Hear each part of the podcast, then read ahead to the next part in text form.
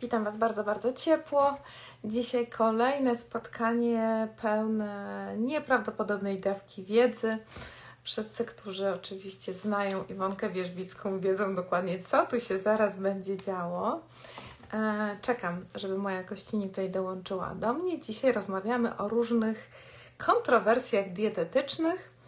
I przyznam, że trochę nas sprowokował do podjęcia tego tematu post Ewy Szapatin, która napisała, a, już Cię widzę, Iwonko, już Ciebie dołączam.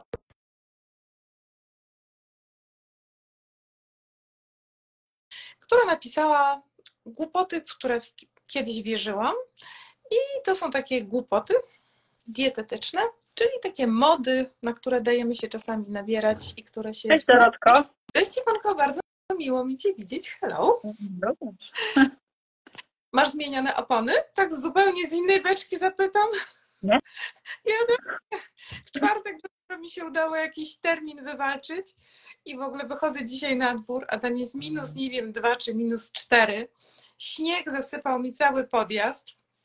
Nie ma szans, żeby wyjechać dziś samochodem wszędzie. Chodzę na piechotę. No cóż, ma to swoje. A ty kiedy zmieniasz opony? A w czwartek tak, wiesz, bo to jest związane z tym, że zmieniałam samochód, a jak mam nowy samochód, to musiałam zamówić nowe opony.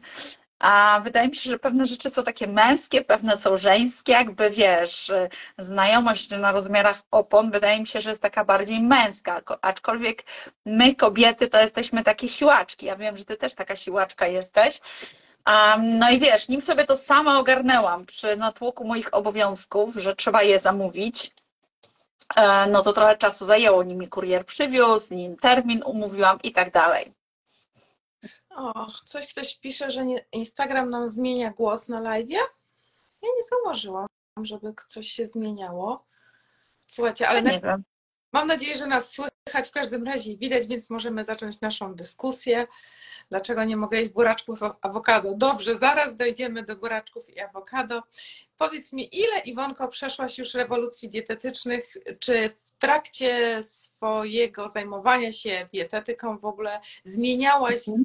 na temat różnego rodzaju i ile razy to było i czy to się w ogóle da policzyć? E, wiesz co, wydaje mi się, że nie aż tak dużo. Wydaje mi się, że nie aż tak dużo, dlatego że E, na sam początku, jak zaczynałam z dietą, wiesz, miałam z 35 lat, dzisiaj mam 47, no to tak standardowo poszłam e, na studia dietetyczne i na tych studiach dietetycznych uczyłam się tak, jak każdy się uczy. I oczywiście no, nie poddawałam wątpliwość tego, czego się nauczyłam na studiach, um, czyli wiesz, no, nauczyciele uczą takiego typowego podejścia, czyli tłuszcz jest zły, E, liczymy kalorie, e, trzeba wyliczyć białka, tłuszcze i węglowodany. Węglowodany stanowią od 55 do 65% całości e, jakby kalorycznej posiłku, cało, całodziennej takiej racji pokarmowej.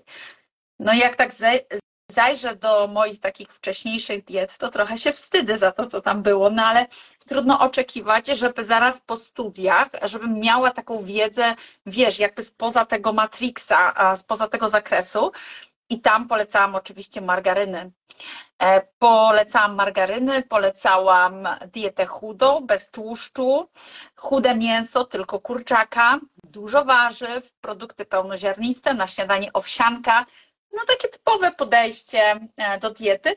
Natomiast sama miałam już e, e, takie poczucie, że coś jest nie tak, dlatego że ja przez wiele, wiele lat próbowałam zdrowo żyć, a miałam ogromne problemy z jelitami, więc im bardziej zdrowo żyłam, im więcej warzyw i owoców, im bardziej dopasowane to było do do no, tego podejścia i, i rzecz wtedy, bo to był Instytut Żywności i Żywienia, dzisiaj tam nazwa się zmieniła, tym gorzej się czułam.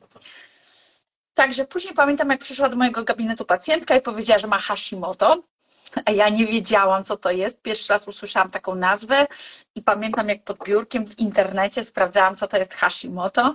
No i wyszło mi, że to jest jakiś problem z tarczycą. No to uznałam, to nieczynność, niedoczynność tarczycy, a zatem nic w diecie nie trzeba zmieniać.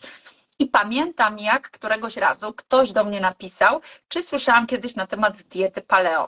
A to już było też tak, że ja już troszeczkę sobie ewoluowałam, już zaczęłam trochę więcej mówić na temat insulinooporności w diecie, już zaczęło mi coś świtać, że te węglowodany nie są takie dobre dla nas. Więc ja byłam bardzo otwarta na nowe rzeczy.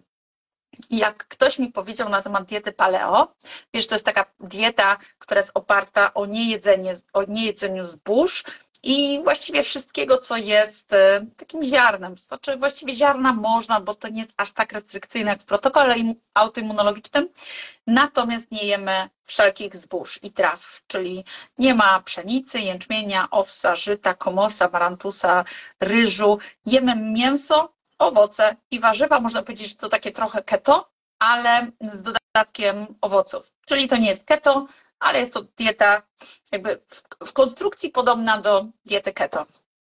I tak mnie zainteresował ten sposób, że sama zaczęłam się tak odżywiać i okazało się, że moje wszelkie problemy jelitowe, które miałam przez te 30 lat, odeszły jak magiczną różdżką po prostu, po prostu by ktoś dotknął. I do tego stopnia się zainteresowałam, że napisałam wtedy książkę na ten temat. To był pierwszy polski przewodnik e, na temat diety paleo. No. Także, także w taki sposób. Później też e, no, ta ewolucja wiesz, do diety keto, można powiedzieć, że to nie jest jakaś wielka ewolucja, bo ja wcześniej mówiłam na temat ograniczenia węglowodanów, bo zobaczyłam, że nie działa typowy sposób odżywiania. E, I można powiedzieć, że na tym, na tym, na tym paleo tak jakby się zatrzymałam, bo to jest trochę w to, trochę w to. No, dieta karniwora, czy animal based, czy keto, to wszystko tak krąży wokół tego, tak? Dzisiaj oczywiście jestem wielkim zwolennikiem nadal nie jedzenia zbóż, bo uważam, że to nie jest pokarm fizjologiczny. My nie mamy odpowiednich zębów, żeby to pogryźć i strawić w taki sposób, żebyśmy dostali się do wnętrza łuski, chyba że to zmielimy, zrobimy z tego mąkę, fermentujemy, będziemy to w odpowiedni sposób przygotowywać, dlatego że takie produkty, no takie ziarno, zawiera w składzie skrobie, a skrobia dla człowieka jest oporna na trawienie, czyli my nie potrafimy trawić skrobi, która jest zawarta w zbożach do czasu, dopóki tego nie poddamy obróbce termicznej. A zatem człowiek musiał posiąść w wyniku ewolucji wiedzę na temat tego, w jaki sposób zboża zmielić, sfermentować i ugotować albo upiec żeby one były strawne. Nie? I można powiedzieć, że dzięki temu człowiek mógł zabrać ten chleb na plecy i przemieszczać się, zdobywać nowe lądy, rozmnażać się intensywniej, ewoluował i tak dalej. Niemniej jednak wraz z tym ewoluowały również nasze choroby, czyli pojawiły się choroby takie, można powiedzieć, metaboliczne, współczesne. Tutaj Przeciwnicy oczywiście mówią zawsze, no tak, ale kiedyś kró, krócej żyliśmy, bo dopadały nas inne choroby. No ale kiedyś byliśmy elementem łańcucha pokarmowego, a dzisiaj nie jesteśmy. Dzisiaj jesteśmy na szczycie, dzisiaj faktycznie możemy żyć dłużej, natomiast e, trzeba powiedzieć też wprost, że dzieje się to też dzięki temu, że mamy służbę zdrowia, że mamy leki, że mamy zupełnie inne warunki życia. Więc ja uważam, że można wyciągnąć z tego dobre rzeczy, z jednego i z drugiego, skorzystać z tego, że mamy służbę zdrowia, leki, higienę, sklepy, lodówki, zamrażarki i tak dalej, ale jednocześnie możemy sobie poprawić ten stan zdrowia, nie biorąc z diety tych elementów, które to zdrowie nam mogą pogorszyć przeszłabym do takiego pierwszego, najbardziej chyba kontrowersyjnego punktu, o którym to wszyscy mówią, że od zawsze, od kiedy pamiętam, o tym się mówi, od jedzenia lub niejedzenia mięsa. I to też zależy jakiego mięsa, tak? Bo ja pamiętam, jakie straszne rzeczy czytałam na temat jedzenia czerwonego mięsa albo wieprzowiny. I to właśnie Ewa Szabatin napisała, że ona przez wiele lat była wegetarianką, jadła właściwie tylko chyba wegańsko czy wegetariańsko i teraz nagle mówi, że no to było głupie, że ona teraz wraca do jedzenia mięsa. E, o co chodzi z tym wszystkim? Ja, ja też rozumiem wszystkie osoby, które nie chcą e, zabijać zwierząt, chcą żyć e, w zgodzie jakby z naturą i to, mm, to jest e, dla nich taki nie do przejścia, tak, żeby zjeść w ogóle mięso. Ale jednak okazuje się, wydaje mi się, że wszystkie najnowsze badania pokazują, że dla naszego zdrowia, może też zależy dla jakiej osoby, to mięso jednak jest potrzebne. Znaczy, my jesteśmy takimi stworzeniami, takimi zwierzątkami, które potrzebują, drapieżnikami, które potrzebują zjeść to inne to, to mięso właśnie. I to już właśnie wynika z tej diety paleo, o której zaczęłaś tutaj mówić. Więc wiesz, no, choćby na to pierwsze pytanie, które mi zadałaś, można by było długo tutaj rozmawiać i powiem Ci, że nawet wśród naukowców wydaje się, że nie ma konsensusu, czy my powinniśmy trawić mięso, czy też nie. E, czy my zabijamy te zwierzęta e, tylko wtedy, kiedy jemy mięso, czy też nie. Ja bym chciała pokazać tutaj dwie strony, które dają do myślenia, a oczywiście ostatecznie każdy musi podjąć swoją własną decyzję, bo nie wydaje mi się, aby to, co tutaj zostanie powiedziane, żeby wiesz, dla osoby, która jest w stu procentach osobą, y, która się opowiedziała po, po, po, stronie diety wegańskiej czy wegetariańskiej, żebyśmy to, co mówiły, miało jakikolwiek sens. Dlatego, że na przykład badania takie psychologiczne pokazują, że jeżeli ty jesteś zagorzałym fanem jakiegoś konkretnego sposobu, to jeżeli ktoś ci poda pięć argumentów, a na przykład cztery, to podając ci kolejny piąty i szósty i siódmy, utwierdza cię bardziej w przekonaniu, siebie samego utwierdza w przekonaniu takim, jakim był, tak? Czyli podawanie kontrargumentów paradoksalnie zwiększa poczucie takiego ugruntowania w tym, co dana osoba myślała. Czyli jeżeli jestem zwolennikiem diety wege, a teraz my tutaj będziemy rozprawiać na temat argumentów za jedzeniem mięsa, to im więcej tych argumentów zostanie powiedzianych, tym osoba wege bardziej się utwierdzi, że jednak powinna zostać wege. Taki paradoks który też psychologowie często podkreślają, że to właściwie to tak w debatach takich politycznych, że to zupełnie jest bez sensu, e, w jaki sposób one są prowadzone, bo tylko utwierdza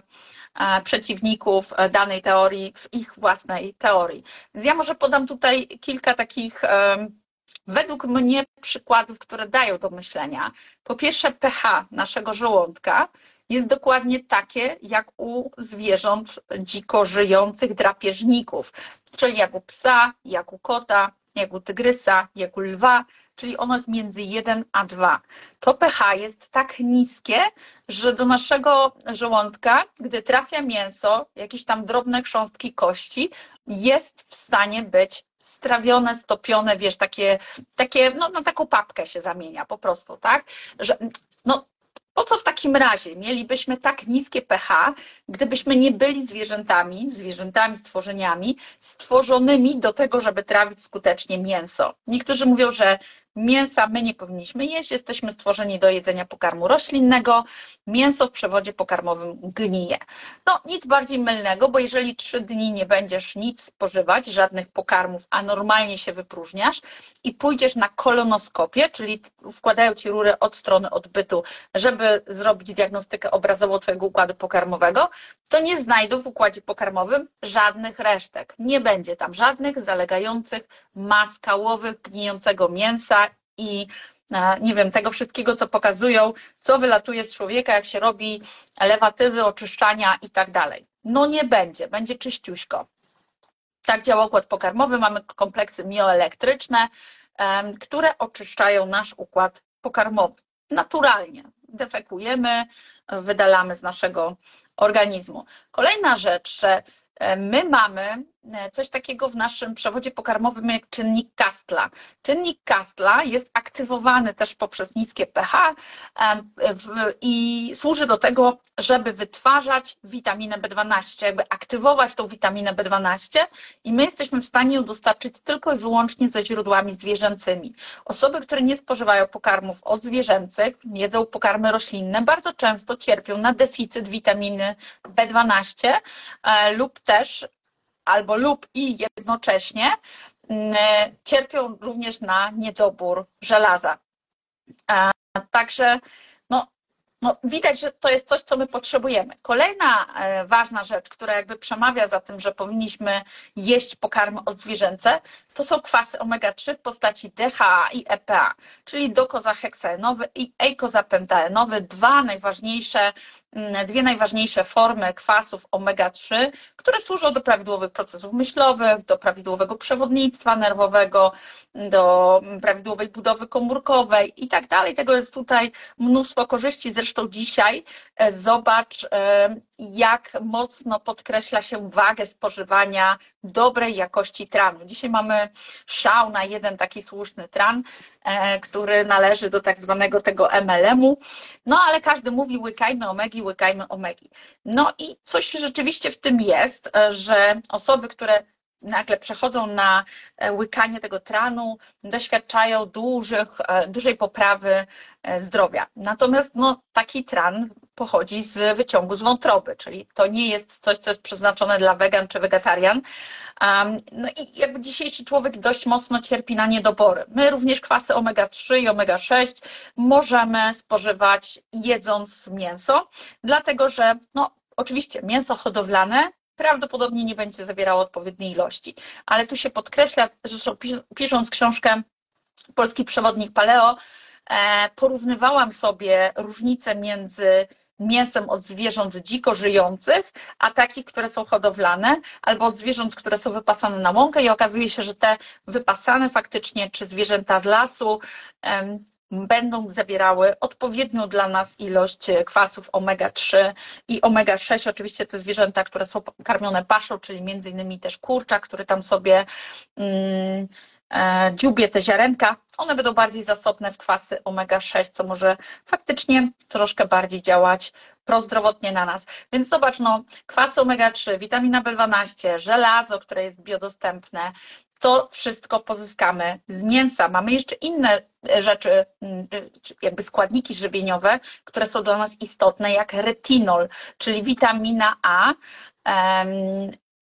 Witamina A jest w dwóch postaciach. Beta-karoten, czyli taka prowitamina, która się witamina A zmienia i retinol. I retinol jest niezwykle ważny dla odporności naszego organizmu, dla prawidłowej budowy śluzówki przewodu pokarmowego.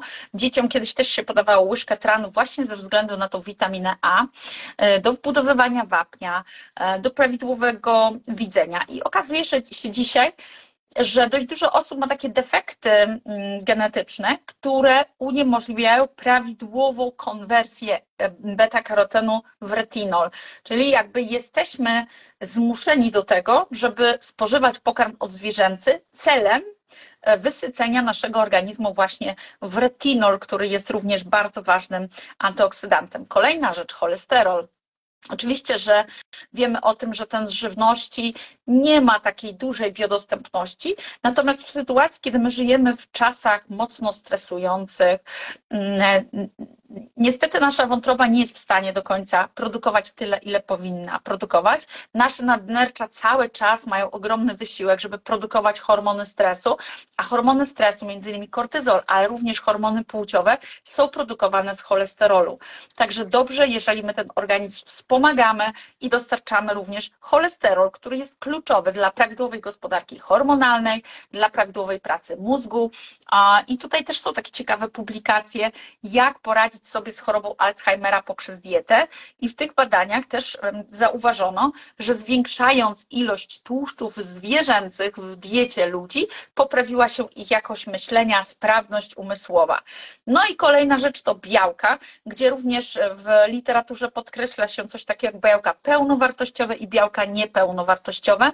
Pełnowartościowe to są takie, które mają komplet aminokwasów egzogennych, czyli tych, które są niezbędne do budowania struktur białkowych w naszym organizmie.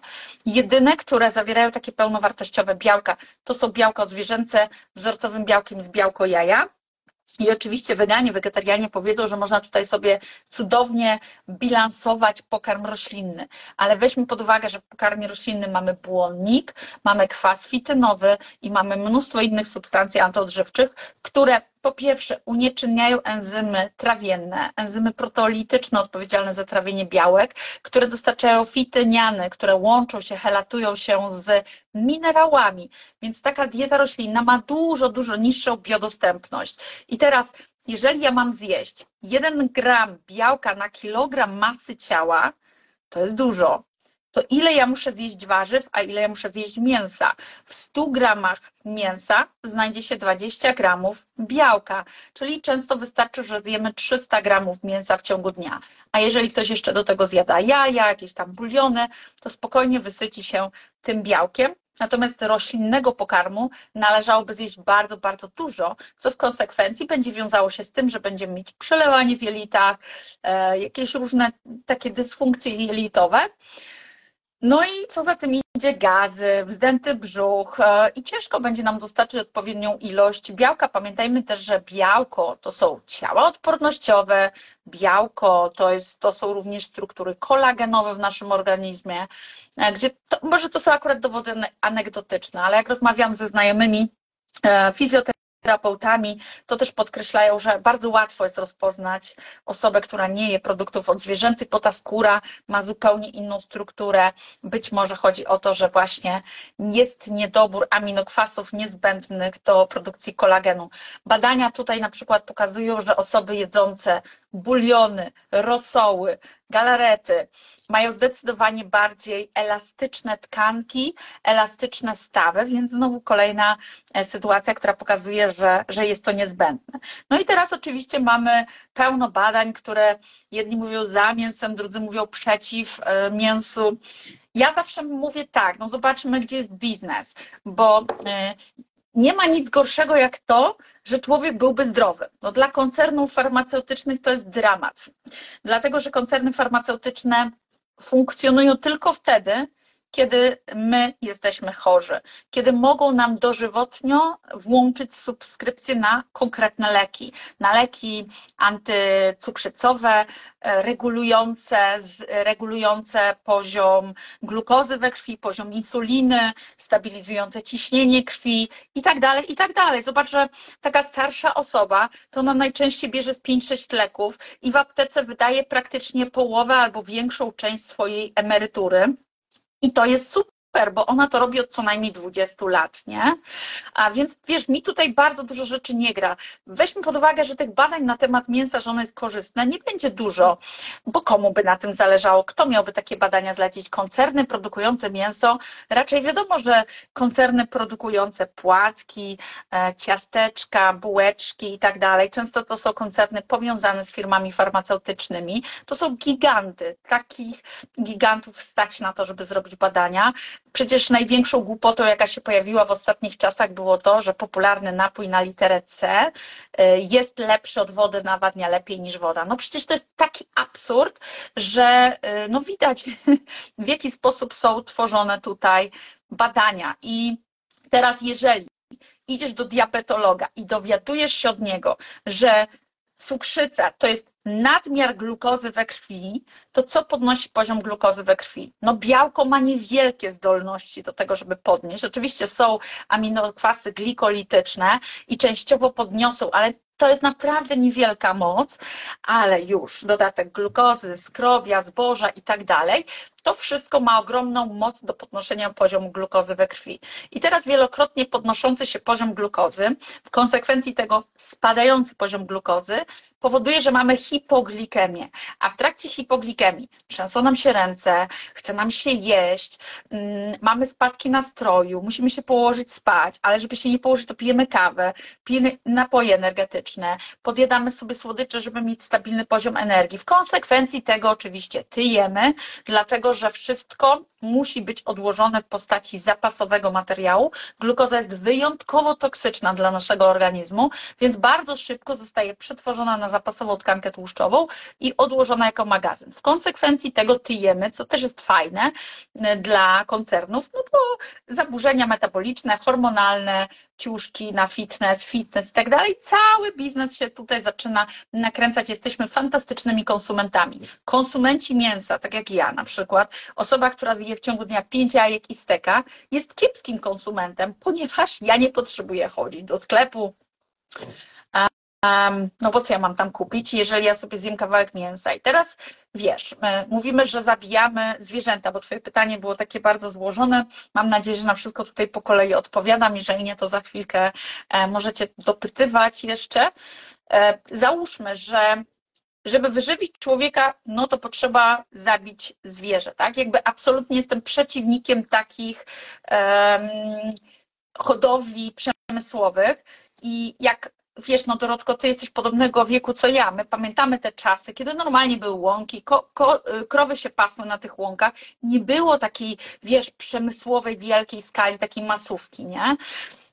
I to powinno wrócić. Łąki powinny być wypasane, a te, teraz te łąki są bardzo często zabierane pod zboża, których konsumentem również jest człowiek, nie tylko zwierzęta. I teraz, jeżeli my uprawiamy tam jakieś rośliny, które człowiek ma zjeść, to bądźmy tutaj uczciwi w tym wszystkim. Ja rozumiem, że zwierzęta cierpią, ale ja mam takie podejście do tego, że przede wszystkim sposób humanitarny, wypasanie na łąkach i wdzięczność za to, że dostaję ten pokarm, że mogę go zjeść, poszanowanie dla ilości pokarmu, który zjadam.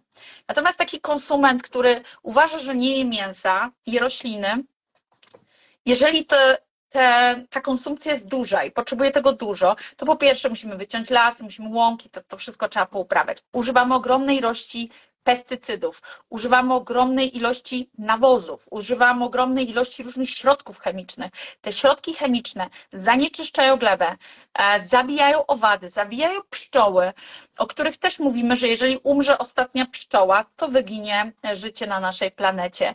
I teraz to wszystko spływa do wody. Skażone są kolejne gleby, ryby, ptaki umierają. Już nie mówiąc o tym, że takie, takie plantacje awokado, palm e, na olej palmowy i tak dalej, i tak dalej, wymagają wycinania ogromnych połaci e, terenów, na których żyją zwierzęta. Więc takie jest moje zdanie.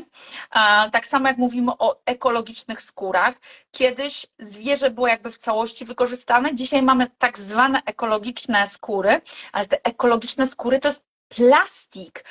Spójrzmy na przemysłowe miasta, jak ta ilość syfu leci w powietrze. Później mówimy, mamy coraz bardziej zanieczyszczone środowisko, ale też mamy coraz więcej mm, nagonki na wege, na tryb życia eko, tylko eko to jest co? Nie wycinajmy lasu, a zróbmy sobie coś plastikowego, tak? I z jednej strony mówimy, że eko to są na przykład drewniane miski, a z drugiej strony te same osoby się przypną do drzew i powiedzą nie wycinajmy drzew, bo to jest katastrofa dla naszej, dla naszej planety. To skąd mają być drewniane miski? Skąd mają być więźby dachowe, drewniane? No to może zróbmy plastikowe, tak? Ale no nie, bo ktoś, kto jest eko, nie chce żyć w plastikowym domu, domu i z plastikowych talerzy jeść, tylko chce jeść z drewnianych.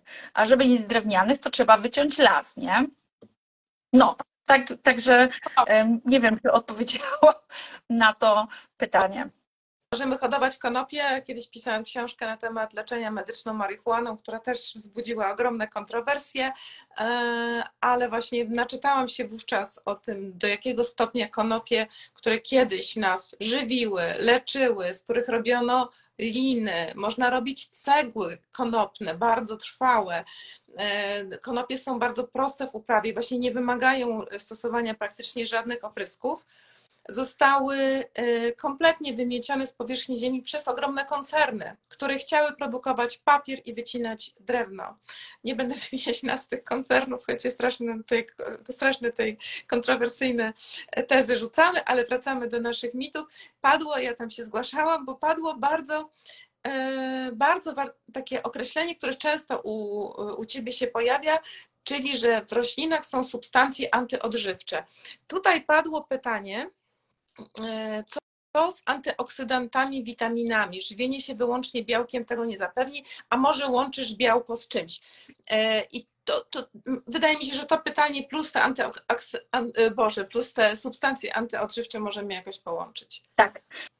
To jest bardzo ciekawy temat i ja polecam mój materiał dotyczący tego, co może znajdować się w roślinach. Zresztą jutro jest też webinar na ten temat. Można jeszcze kupić sobie bilety e, za super promocyjną cenę, bo bilet na to jutrzejsze wydarzenie kosztuje 49 zł. Jeszcze mamy tak zwany Black Week, więc można dzisiaj kupić jeszcze taniej bilet. I jutro na temat tych warzyw będę mówiła, będzie cały wykład o godzinie 19, także zapraszam Was na moją stronę ivendieta.pl w zakładkę wydarzenia. E, na YouTube jest też taki skrót tego wykładu. To jest, e, ten wykład powstał na bazie książki o substancjach antodżywczych, która z książką podręcznikiem akademickim, ona ma bodajże ponad tysiąc stron, także naprawdę bardzo dużo. I rośliny zawierają substancje, które służą im do obrony przed e, patogenami. Czyli no, zwierzę po prostu ma swój system obronny, e, taki, że no, na przykład niektóre zwierzęta mogą uciekać i tak dalej. Mówimy tutaj o jakimś takim naturalnym oczywiście środowisku, a roślina nie, bo korzeniami siedzi w glebie, więc ona sobie wytwarza różne substancje, które są trucizną dla zwierzęcia. I są takie rośliny, których żadne zwierzę nie ruszy. Są też zwierzęta, które są przystosowane do jedzenia określonego pokarmu roślinnego. A my sobie wymyśliliśmy, że jeżeli roślina produkuje substancje, które służą jej do obrony przed czymś, to jak my to zjemy, to my również będziemy emanować takimi substancjami obronnymi przed czymś. Prawda i nieprawda. Prawda jest taka, że jeżeli my stymulujemy organizm małymi dawkami trucizn, to nasz organizm się mobilizuje. Nie? On się mobilizuje i on daje jakby z siebie więcej. Więc znowu to może być mm, coś takiego, że my dajemy te antyoksydanty, które powodują, że nasz organizm się mobilizuje. Ale było takie ciekawe badanie przeprowadzone e, w kwestii zielonej herbaty. Chciano zauważyć, jak zielona herbata oddziałuje, jakie ma rzeczywiście moce antyoksydacyjne i um, doświadczalnie wyłączono ludziom wszystko, co mogłoby do, do, do, dać takie antyoksydanty, czyli cały pokarm roślinny, wszystko. I paradoksalnie zauważono, że człowiek lepiej funkcjonuje, jak tego nie ma. Mm. Czyli ten kod genetyczny nie ulega mm, takim, takim zmianom, antyoksydacja jest, czy jakby działanie takie prozapalne jest zmniejszone i antyoksydacja się uruchamia nasza wewnętrzna, ponieważ my mamy enzymy antyoksydacyjne w organizmie, peroksydaza glutationowa, dysmutaza ponadtlenkowa, mam nadzieję, że nic nie przekręciłam. Co najmniej trzy takie mamy, też glutation nasz własny, mamy melatoninę, która działa przecież bardzo silnie e, antynowotworowo, która się uruchamia wtedy, kiedy wysypiamy się we właściwy sposób. I e, duża część tych enzymów antyoksydacyjnych uruchamia się wtedy, kiedy pościmy. Czyli jak na przykład mamy dietę intermittent fasting, czyli jak mamy dłuższe przerwy bez jedzenia. A co, kiedy ty możesz e, dłużej nie jeść? Kiedy? Ty możesz dłużej nie jeść wtedy, kiedy jesz pokarm bogaty w białko i w tłuszcz, który daje ci poczucie sytości. Bo nawet na dietach keto zauważono, że nie zawsze pojawia się ta sytość i często u kobiet pojawia się, no tu jest taki zarzut pod kątem diet keto czasami, że tam zaburzenia gospodarki hormonalnej, takie większe uczucie głodu i tak dalej, bo uważam osobiście, że diety keto mają zbyt niską podaż białka. Czyli jakby na początku jest super, bo jest większa ilość tłuszczów, organizm się przestawia na inny rodzaj paliwa, czyli zamienia się w taką hybrydę trochę, ale docelowo tego białka jest za mało, ponieważ my potrzebujemy go jako taki materiał budulcowy, odżywczy, energetyczny, bo on również może być materiałem energetycznym. E, no i, i czekaj, straciłam wątek. No i wiesz, i zauważono, że jak nie było tych roślin, to ten organizm zdecydowanie lepiej funkcjonował. I być może tak jest, że właśnie my jemy te pokarmy roślinne, one drażnią trochę nasz organizm. Nasz organizm jakby w tym wszystkim się zaczyna bronić i produk produkuje te enzymy. Ale jak ty mu nie przeszkadzasz, gdybyś ty mu nie przeszkadzała, czyli dostarczasz pokarmy gęsto odżywcze, biodostępne, z pełnowartościowymi białkami, zachowujesz odstępy między posiłkami, zachowujesz nocną przerwę, nocny post, to być może ty w ogóle nie potrzebujesz dostarczyć żadnych antyoksydantów. I robiłam też takie badania jakby na sobie, gdzie przez no, pół roku nawet jadłam taki pokarm jak jaja na śniadanie i stek na obiad. Nigdy wcześniej nie miałam tak dobrych wyników e, hormonów tarczycy na przykład i nie doświadczam żadnych niedoborów. Mam ogromnie długie okresy czasu, e, szczególnie jeżeli jestem na karniworze, gdzie kompletnie nic nie suplementuję. Tu się też pojawiło takie pytanie o kwasy omega, witaminę D. Nic, bo ja się wystawiam na działanie promieni słonecznych i ja mam takie poczucie, że ja nie potrzebuję suplementów. Natomiast uważam, że nie każdy jest w stanie być na takiej diecie karniwora, że je tylko jajka je tylko mm, mięso, tak? A są ludzie, którzy jednak wolą takie diety bardziej paleo, bardziej keto, mają takie mieszane, spożywają warzywa, czy spożywają owoce, no spożywają to takie naturalne antyoksydanty, to co zostało uznane za antyoksydanty. Też pamiętajmy, że na przykład wino albo no może już, żeby nie jeść wino, no to takie bordowe jakieś owoce, czy to będzie aronia, czy to będą winogrona, e, to one będą zawierały taniny. Taniny e, to są substancje, które są uważane za antyoksydanty, ale też taniny mają takie właściwości, że blokują enzymy trawienne. No i teraz wyobraźcie sobie, że spożywacie super kolację i zapijacie czerwonym winem. No niby to wszystko fajne, tak? E, jakby pasuje wszystko do siebie, ale te taniny z tego wina inaktywują enzymy trawienne, czyli sprawiają, że część tego pokarmu, który zostanie zjedzony, nie będzie we właściwy sposób strawione i wchłonięte. Więc jeżeli my jesteśmy na takiej czystej diecie karniwora, jaja, stek, e, pijemy sobie wodę mineralną, to wszystko się pięknie wchłania. I były nawet takie doświadczenia też, chyba jeden człowiek tylko nie pamiętam jak on się nazywał, zamknął się tam kontrolnie w takich warunkach, gdzie go tam mo mogli regularnie kontrolować i jadł tylko mięso. No i co? I nic. I był super zdrowy.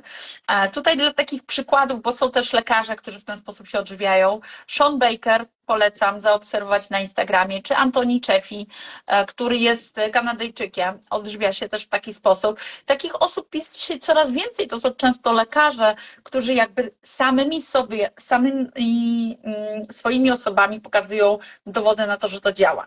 Natomiast tutaj uczulam, bo karniwor to jest jakiś tam określony sposób odżywiania, tak?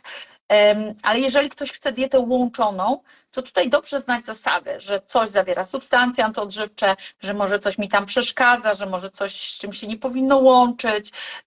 O właśnie tutaj Błażej podpowiada Jordan Peterson i jego córka jedzą tylko steki. Właśnie warto też zajrzeć do Jordana Petersona, dlatego że on jest e, psychiatrą bodajże i on też opowiada o tym, jak korzystnie wpływa e, tego typu dieta na, e, na psychikę człowieka, jak ograniczenie pewnych substancji roślinnych, czy zbóż, czy węglowodanów e, korzystnie wpływa na, na funkcje nasze kognitywne. No i teraz, jeżeli jesteśmy na takiej diecie mieszanej, być może właśnie wtedy potrzebujemy więcej suplementów, być może więcej antyoksydantów. Mm, ja też czasami mam takie ciekawe zapytania od ludzi. Wie Pani co, bo ja też tak przyszłam na taką dietę od zwierzęcia. Mówię, tak, i jak się Pani odżywia? No wie Pani, dołożyłam wątróbkę. No tak, a co jeszcze? No nic, no tą wątróbkę dwa razy w tygodniu, no to sorry, ale to nie jest dieta od zwierzęca, to oznacza tylko tyle, czy, że dołożyłaś wątróbkę do, e, do swojego jadłospisu. I ta pani się na przykład mnie pyta, czy ona naraża się na na miażdżycę, nie wiem, na cukrzycę, czy na jakąś inną chorobę metaboliczną. Pamiętajcie o tym, że my często jesteśmy na dwóch albo trzech dietach i my myślimy, że coś zmieniliśmy, ale nie, myśmy wzięli to wygodne z tej diety i to wygodne z tej diety i to wygodne z tej diety. Najgorsze, co może być, to jest fruktoza w połączeniu z tłuszczami. Ja tak czasami robię, bo to działa trochę na zasadzie 80-20. Jestem tylko człowiekiem na wyjazdach, lubię sobie zjeść czasami takie rzeczy, które nie do końca wiem, że one nie są zgodne z zasadami, ale jestem mam sprawny organizm, dobrze się detoksykuję, mam zdrową wątrobę i mojemu organizmowi zostanie to wybaczone. Natomiast osoba, która już ma jakieś stany zapalne, choroby agresywne, e, zaburzenia metaboliczne, stan przedcukrzycowy, insulinooporność, tak usłyszała od Wierzbickiej, że to mięso jest super, no to jedyne, co zmieniła w diecie, to zaczęła jeść więcej mięsa i jajek. Nic więcej nie zmieniając, tak? Czyli je więcej mięsa i jajek, ale dalej je chleb. Je więcej mięsa i jajek, ale dalej je spaghetti. Je więcej mięsa i jajek, ale do tego jeszcze pije codziennie wieczorem alkohol i w ciągu dnia przegryza kulki winogrona, które zawierają ogromne ilości fruktozy. To jest najkrótsza droga do tego, żeby pojawiło się nadciśnienie i pojawiły się faktycznie problemy metaboliczne, włącznie z miażdżycą. Więc tutaj warto jest, jeżeli ktoś planuje cokolwiek zmienić w swoim jadłospisie, zaopatrzyć się w książkę. Dzisiaj mamy książki na temat diety karniwora, mamy książki na temat diety keto, mamy książki na temat diety paleo. Dobrze by było zastanowić się, gdzie ja mogę być, co ja mogę zrobić, co ja lubię, jaki, jaki pokarm będzie sprawiać mi przyjemność, bo jeżeli ja chcę sobie tylko wziąć mięso, bo mi to jest wygodne, o, mogę wreszcie jeść te schabowe z panierką i rolady z kluskami, super, no ale sorry, to nie jesteś na diecie odzwierzęcej, bo w przypadku diety odzwierzęcej e, te 85% od zwierzęcej mówimy wtedy, kiedy ty masz jajka, surowy nabiał, e, mięso, buliony i odrobinę warzyw do tego dodajesz, tak? Możemy mówić o diecie karniwora takiej w 100%, możesz jeść tylko steki. Możemy mówić o diecie karniwora, która jest z jajami, z nabiałem. Możemy mówić o diecie karniwora 2.0. E, tutaj Paul Saladino taką dietę praktykuje. Natomiast według mnie Niekoniecznie musi to się sprawdzić w naszym klimacie. Tam jest dość dużo owoców i miodu i to niekoniecznie musi iść ze sobą e, w parze. Tam rzeczywiście mogą się pojawić jakieś zaburzenia metaboliczne. Można przejść na dietę keto, ale jeżeli jesteś na diecie keto i masz na przykład poczucie, że mm, e, jest ci zimno, twoja tarczyca nie pracuje najlepiej, to nie mów, że dieta keto jest bez sensu i nie działa, e, bo po pierwsze, trzeba się przyjrzeć, czy cały styl życia jest zaopiekowany, bo ty możesz być osobą, która jest na diecie keto, codziennie wypija pół butelki wina, pali papierosy, e, ma deprywację snu, kładzie się spać po 24, e, do wieczora siedzi na telefonie, onanizuje się negatywnymi informacjami i tak dalej, i tak dalej, tak? Więc jakby trzeba na człowieka popatrzeć jak na całość. Mam nadzieję, że to zostało dobrze zrozumiane, to co chciałam przekazać. Iwonko, tutaj padło było e, pytanie jakiś czas temu, że przeszła e, tej pewna pani na dietę właśnie taką, o, e, pani Magda, co jeśli po kilku miesiącach mięsnej diety nasz cholesterol przekracza 500? Czy to nie jest już niebezpieczne? Być może to się zadziało to, co właśnie powiedziałaś, czyli właśnie. że... Mm, co to znaczy dieta mięsna w tej sytuacji? Czy ktoś jest na diecie mięsnej polegającej na tym, że je jaja, mięso, warzywa? Tłuszcz, koniec, to jest dieta mięsna, czy dieta mięsna polega na tym, że do mojej obecnej diety dołożyłam po prostu więcej mięsa, tak? Często jak wzrasta poziom cholesterolu, oznacza to po prostu stany zapalne, które trzeba by było zaopiekować, poszukać ich, e, co może być przyczyną stanów zapalnych. Dobrze jest też regularnie sobie robić raz na jakiś czas USG, jamy brzusznej na przykład z przepływami, żeby zobaczyć, czy nie robią nam się jakieś złogi w tętnicach, plus tętnice na przykład szyjne. Mhm. Bardzo dużo mówiliśmy y, o mięsie, a zbliżamy się powoli do świąt. Powiedzmy coś na temat ryb, bo tutaj to dopiero jest temat i kontrowersje. Jeść, nie jeść, to omega-3, omega-6, ryby zatrute, mięso zatrute, wszystko zatrute, w warzywach substancje antyodżywcze, rany boskie. Co z tymi rybami? Rany boskie. Wiesz, mm, Dorotko, można tak, ja zawsze uważam, że to jest kwestia naszego mindsetu, czyli tego, jak mamy tam w głowie poukładane, nie? Jak masz kredyt i zarabiasz coś tam, to możesz skupić się na kredycie, powiedzieć, ja pierdzielę, no ciągle mam raty do spłacenia. I jeszcze ta inflacja cholerna, i jeszcze ten rząd, i jeszcze to, i jeszcze tamto. Czyli my możemy się skupić na negatywach, a możemy powiedzieć, kurczę, okej, okay, mam rację, ale mogę zawsze zmienić pracę, lepiej zarabiać, otworzyć działalność albo pomyśleć, w jaki sposób ogarnąć tą działalność, żeby zarabiać więcej, jak rozkręcić marketing, jak otworzyć może kolejną firmę, co tu zrobić, żeby zarabiać więcej. I jak zarabiasz więcej, to nie masz problemu w postaci kosztów. I tak samo możemy do naszego życia podchodzić. Bardzo dużo ludzi przyjmuje taką postawę bezradności, bezsilności, takie już mi wszystko padło, włącznie z cyckami, z rękoma i tak dalej, nie? Co tu jeść? Każdy mówi inaczej. A ja mówię, no kurczę, nigdy wcześniej nie mieliśmy takiego dostępu do informacji, nie mieliśmy tylu ludzi, którzy e, chcą dzielić się swoją wiedzą w internecie? Po pierwsze, zastanów się nad tym, co z Tobą współgra, co Ty lubisz jeść, e, co na Ciebie dobrze oddziałuje, kto z Tobą rezonuje, kogo słuchasz, czy wybierasz takie osoby, które jednak pozostawią Cię w tym, co jest takie dla Ciebie wygodne, fajne. No, fajnie, powiedział, że można jeść płatki, dobra, słucham go, ale też pamiętaj, że E, jest szaleństwem robić cały czas to samo, oczekiwać innych efektów. Więc jeżeli do tej pory Twoja dieta wyglądała tak, że Ty jadłaś płatki, jadłaś słodycze, no i wyglądasz jak wyglądasz, czujesz się jak się czujesz i teraz nagle spotykasz dietetyka, który mówi, że możesz jeść płatki, tylko trochę bardziej musisz liczyć kalorie, no to jakby zdrowy rozsądek podpowiada, że to jest taki bullshit, nie?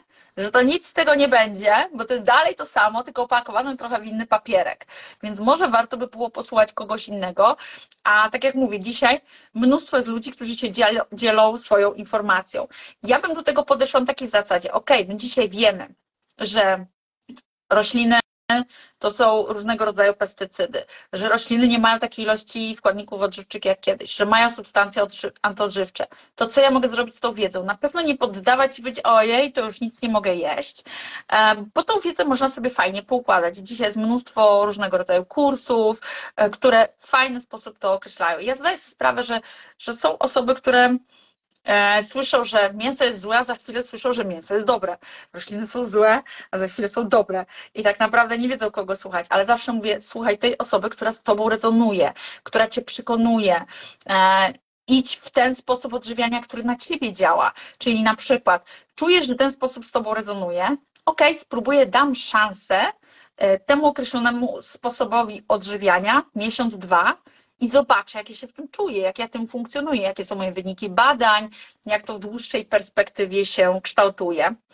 E, to, to jest taka rada. A jeżeli chodzi o ryby, no tak, no wiemy, że one są zanieczyszczone dość metalami ciężkimi, w szczególności arsenem. Tego arsenu jest dość dużo. Jest w Polsce taki profesor Lubicki, jeżeli nie przykręcam nazwiska, który bada te, mm, bada te zależności. No i on zauważył, że właśnie kobiety, które cierpią na nowotwory piersi, często są zatrute arsenem. Lubiński. Więc, Lubiński.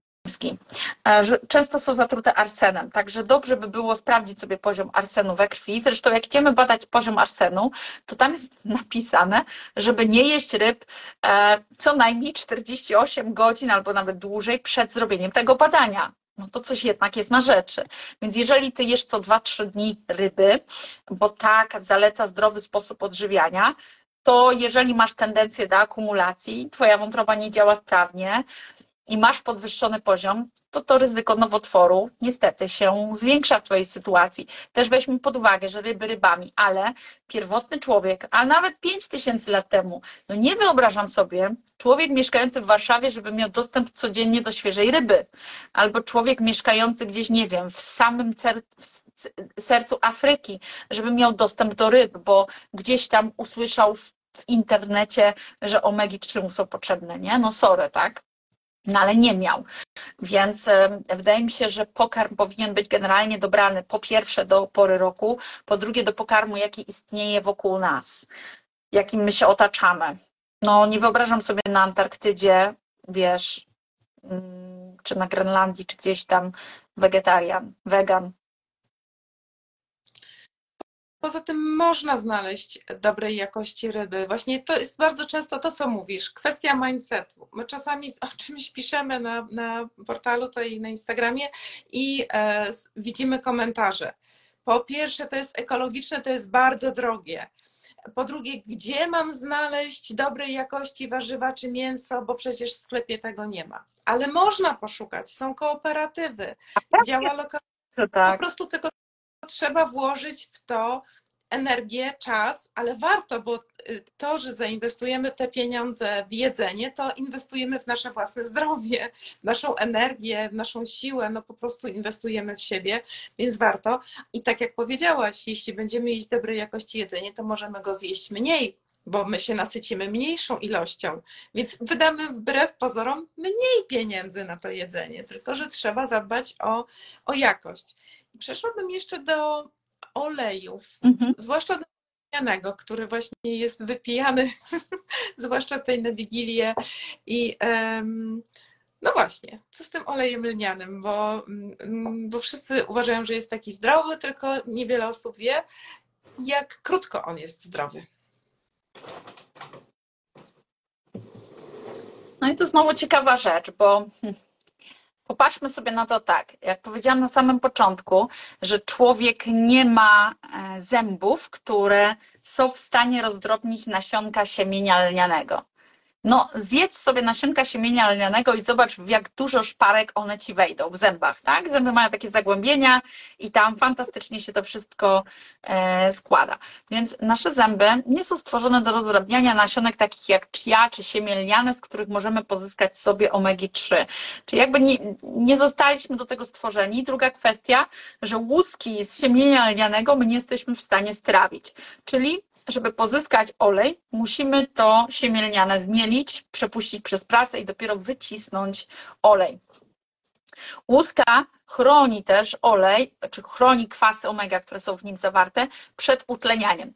Tu badania pokazują jasno, że utlenione kwasy omega stają się pronowotworowe, prozapalne i uszkadzają nasz organizm. A zatem jak się przyglądamy tym wskaźnikom TOTOX, bo wiesz, wiele osób e, bada sobie wskaźniki TOTOX, czy bada, no, no sprawdza, pyta o to producentów w przypadku kwasów e, rybich, czyli w przypadku tranu, żeby wiedzieć, czy to jest dobrej jakości tłuszcz, tak? Czy on nie jest utleniony. A ja znalazłam kiedyś taką tabelę, gdzie były badania e, olejów roślinnych na TOTOX i jak my wiemy, że te TOTOXy tam do 20, no może maks powinny być, ale lepiej, żeby były niskie, to w przypadku olejów roślinnych te totoksy po dwóch miesiącach są ponad 50 i więcej. To one są maksymalnie utlenione. Tam oczywiście w niektórych olejach, takich jak na przykład oliwa z oliwek, mm, tłoczona, wiesz, tak, e, w taki sposób, e, no taki, taki jak się tłoczy nie wiem, no taki, taki typowy, że tam wszystko jest jakby, tak, czyli one nie są jakoś mega oczyszczane te oleje, to tam są naturalne takie składniki jak witamina E, która działa antyoksydacyjnie i potrafi zabezpieczyć. Niemniej okazało się, że oliwa również e, będzie miała te wskaźniki TOTOX e, nieco wysokie, no, żeby nie powiedzieć, że bardzo wysokie. Także to, jakby widać, że z olejów roślinnych z jednej strony moglibyśmy czerpać korzyści, z drugiej strony właśnie są te wszystkie e, totoksy dość wysokie. Um, no, no to, to, to mogą działać też prozapalnie. Kiedyś trafiłam takie ciekawe badania, które pokazywały, że utlenione kwasy omega przyczyniają się do chorób kardiologicznych, czyli wręcz przeciwnie, jak się mówi, że powinniśmy łykać wszystkie oleje roślinne po to właśnie, żeby zabezpieczać nas przed chorobami kardiologicznymi, to tam było dokładnie. Pufa, mufa, czyli te wielonienasycone kwasy omega, czyli te nienasycone e, kwasy tłuszczowe przyczyniały się do nasilenia stanów zapalnych. Także idealnie by było, jeżeli już jakbyśmy mieli spożywać oleje, to żeby one były takie naprawdę świeżo tłoczone. Świeżo z prasy, E, spożyte w ciągu jednego miesiąca od wytłoczenia. Czyli najlepiej, gdyby każdy miał prasę w domu, taką domową i na własne potrzeby wytłaczał sobie tylko tyle oleju, ile w danym momencie mu jest potrzebne. Pamiętając o tym, że nasze zęby nie są stworzone do rozdrabniania łusek i jest to coś, co ewoluowało. Tak samo jak ewoluowało e, zboże, to, że my mamy zboża i możemy je jeść, tak? Bo wyobraźmy sobie człowieka żyjącego e, w zimie, w Polsce, no nie ma zboża, tak? Musieliśmy się nauczyć je przechowywać i tak dalej. Czyli co, klarujemy masło? Wiesz, no, uważam, że w ogóle masło, smalec to są bardzo dobre tłuszcze dla nas. Olej kokosowy w małych ilościach jako uzupełnienie też. On ma jedną wadę, on nie ma cholesterolu, a my go jednak potrzebujemy. Natomiast olej kokosowy też się nie utlenia, no bo tam nie ma co. Tam jest, są głównie kwasy tłuszczowe nasycone. Całkiem niezła jest, powiedziałabym, oliwa z oliwek. Ona ma dość dużo jedno nienasyconych kwasów tłuszczowych, więc tam też to utlenianie też nie jest aż tak szybkie. Um, też dość dużo ciekawych badań jest na temat korzyści, ale też trzeba pamiętać, że w oleju lnianym, bo, bo pytałaś głównie o ten olej lniany, są też kwasy w postaci ALA. E, to nie jest DHA i EPA, one muszą się dopiero przekształcić w naszym organizmie i prawdopodobnie tak jak beta-karoten ma problem do przekształcenia się do retinolu, tak kwasy ALA mogą mieć problem, żeby przekształcić się do DHA czy EPA. Zresztą to zależy od y, enzymu delta-6 desaturaza.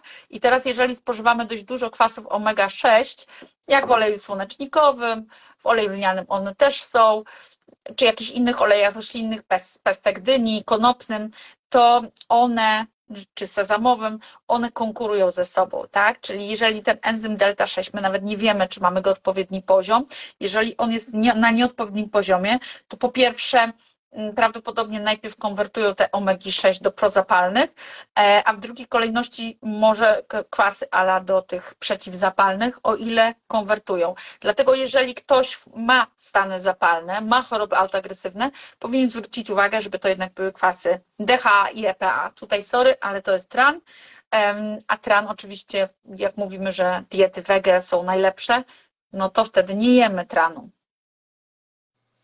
Czyli ten tran polecasz generalnie, zwłaszcza teraz chyba zimą, kiedy Jak ktoś mamy takie... stany zapalne, tak. Natomiast y, szukajmy... Wszyscy mamy jakieś te przewlekłe stany zapalne, to nie, no może ty nie masz, bo ty bardzo tam dbasz o tą dietę, ale osoby, które tak ja nie do końca... Uważam, że ja nie mam stanów zapalnych. Poziom cholesterolu mam jakieś tam 260, dawno nie badałam, bo, bo po co go badać, jak on jest prawidłowy. HDL i LDL w dobrych proporcjach. E, trójglicerydy mam niskie, co oznacza, że jestem na diecie wysoko tłuszczowej, wysokobiałkowej. CRP 0, coś tam. E, TSH prawidłowe. Nigdy wcześniej miałam tak dobrych e, hormonów, dobrych poziomów hormonów tarczycy FT3, FT4, więc no zakładam, że wszystko jest w porządku. Śpię dobrze, kładę się o godzinie 21.30, wstaję o godzinie 6. Jestem wyspana. No okej, okay, może teraz, kiedy jest tego słońca mniej, to faktycznie czuję takie spadki, e, no ale generalnie to się czuję fantastycznie. No, no to tak jak powiedziałam, ty tych stanów zapalnych nie masz prawdopodobnie. Stolec jest codziennie, to też ważne, o prawidłowej konsystencji. To podstawa. Jeszcze sobie padło takie pytanie, które tam e, zadała, e, zadała tutaj nasza e, czytelniczka Wicka. Czy pomidory i kartofle są szkodliwe i nie powinniśmy ich jeść? Nie wiem dlaczego jako pomidory i ziemniaki, ale no takie pytanie padło. Co daje? Pomidory i ziemniaki dlatego, że to, to rośliny psiankowate i zapewne o to chodziło. A zawierają glikoalkaloidy, które mogą wpływać niekorzystnie na nasz układ nerwowy mogą rozszczelniać barierę jelitową, przez co przedostaje się więcej toksycznych substancji do naszego organizmu. I zauważono, że w chorobach autoimmunologicznych mogą nasilać te choroby. Czyli na przykład w takich chorobach, w których organizm atakuje samego siebie poprzez wysyłanie przeciwciał w kierunku naszych własnych białek.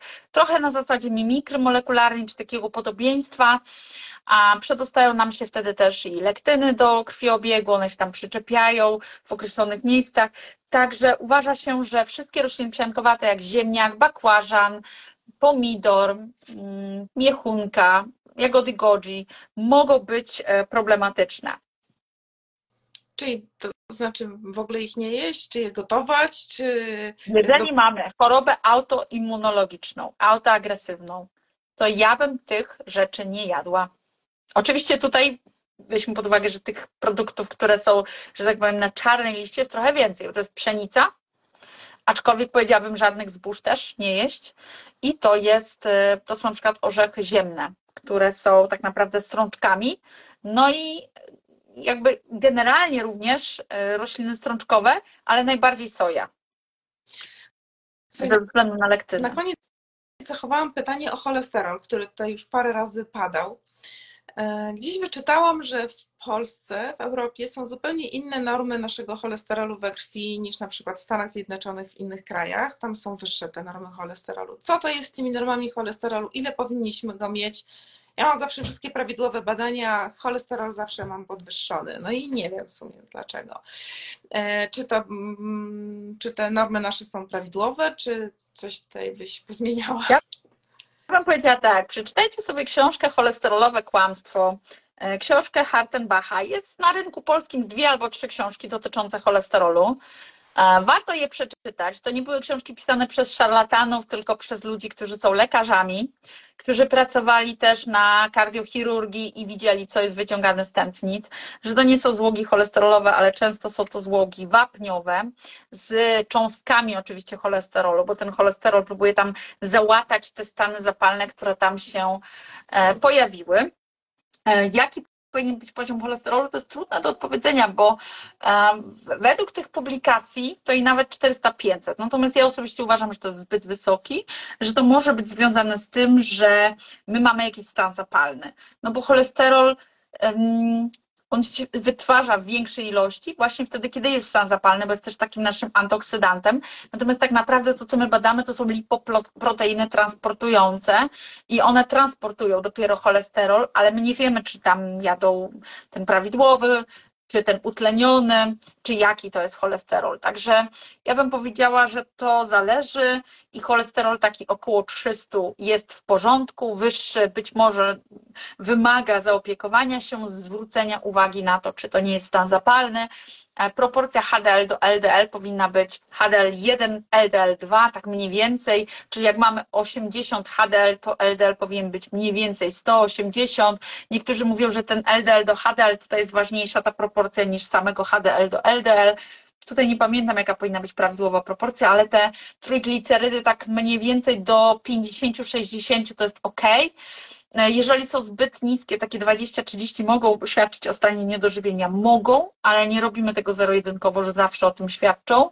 Jeżeli HDL jest wysoki, a LDL jest niski, może to świadczyć o jakichś problemach z wątrobą. Także to tak totalnie w skrócie, ale tak jak powiedziałam, warto by było zaopatrzyć się w książki, publikacje dotyczące cholesterolu i to nie jedną, dwie, trzy sobie kupić i wyrobić sobie swoje własne zdanie na ten temat tym optymistycznym akcentem kończymy godzinne nasze spotkanie. Bardzo Ci, Iwanko, dziękuję, że przyjęłaś kolejny live. Jak zwykle informacji jest tyle, słuchajcie, czasami próbuję spisać te informacje, które Iwona wyrzuca z siebie z prędkością karabinu maszynowego, więc na spokojnie potem można jeszcze raz wszystko odsłuchać. Ja oczywiście zapiszę live, Iwona, zrobię wszystko, żeby tym razem zaprosić Cię jako współtwórcę. Dobrze. I może... Chociaż Wiesz co, tak, oczywiście live będzie zapisany, yy, chociaż robi, robi ostatnio jakieś dziwne problemy Instagram, bo ostatni live nasz w ogóle wyleciał w kosmos, więc pomimo tego, że Agnieszka próbowała go zapisać, niestety nie zapisał się. Więc przynajmniej niech się zapisze i mam nadzieję, że uda się tam nam Ciebie dołączyć. I dziękujemy bardzo Wam wszystkim, że tak licznie tutaj z nami byliście, prawie tutaj 400 osób widziałam w pewnych momentach, więc naprawdę sporo. Super. Dzięki. Dzięki. Do zobaczenia. Miłego wieczoru wszystkim życzę. Do zobaczenia. Pa. pa.